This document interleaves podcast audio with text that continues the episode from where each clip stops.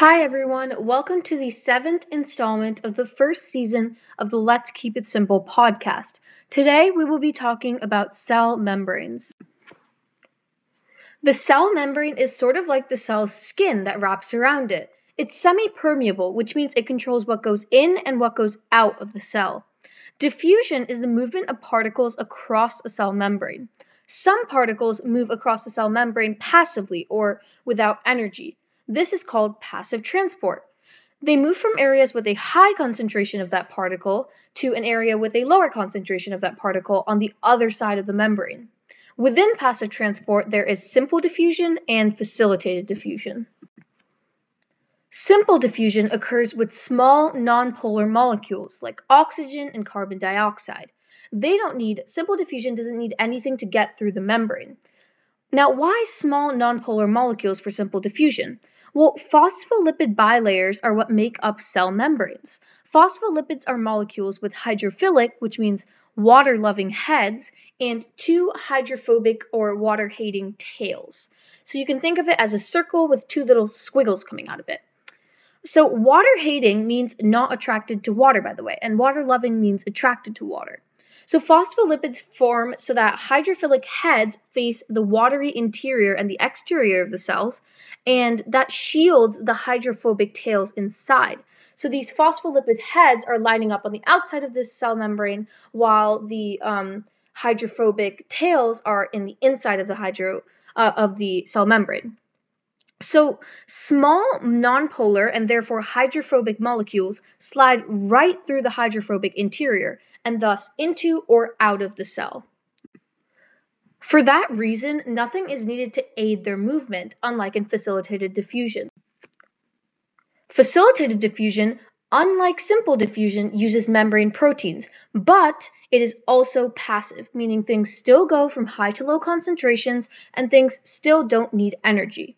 Molecules that need facilitated diffusion are polar, and thus hydrophilic molecules, ions, and larger nonpolar molecules. Some of these membrane proteins in facilitated diffusion function by making sort of a hydrophilic tunnel that these, hydrophi- that these hydrophilic molecules can travel through. Osmosis is a type of facilitated diffusion involving aquaporins as the membrane proteins and water as the molecule. When a cell is isotonic, water has an equal concentration on either side of the membrane. Animal cells love this. Plant cells, they don't. They become flaccid when isotonic. Hypotonic cells have a higher concentration of water outside the cell than inside, so water will move in through osmosis.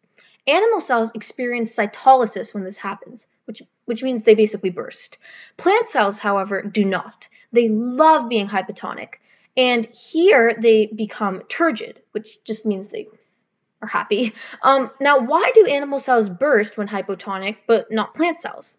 Well, plant cells have a rigid cell wall that gives them structure and prevents them from bursting during hypotonic conditions. Animal cells, on the other hand, don't. Hypotonic cells, or sorry, hypertonic cells now, um, have a lower concentration of water outside the cell, so water moves out. Um, during this condition, both animal and plant cells become dehydrated and shriveled. The last kind of diffusion is active transport. Active transport needs energy and, like facilitated diffusion, uses membrane proteins. Active transport moves molecules against their concentration gradient from a low to a high concentration. Exocytosis is when transport vesicles, tiny sacs that transport things within cells, transport large molecules outside the cell by fusing with the membrane, then dumping its contents, then dumping um, these vesicles' contents outside the cell. Endocytosis is the reverse. It empties things into the cell using vesicles through membrane fusion. Receptor mediated endocytosis is when receptors on cells match up, then only can a vesicle with, um, with material get into the cell. Thanks so much for listening to this podcast. I enjoyed making it so much. All the episodes of this series are available on Spotify, Radio Public, Google Podcasts, Breaker, Pocket Cast, Overcast, and I believe Apple Podcasts as well.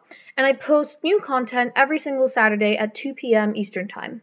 If you haven't already, make sure to check out my website, which is sites.google.com slash view slash let's keep it simple. No apostrophes, no um, underscores, everything together. The link is also in my podcast description. If you're on Spotify, you can swipe left on the cover art and you can access the website that way. On this website, you can find the scripts to all podcasts as well as additional resources about every single topic. See you next time.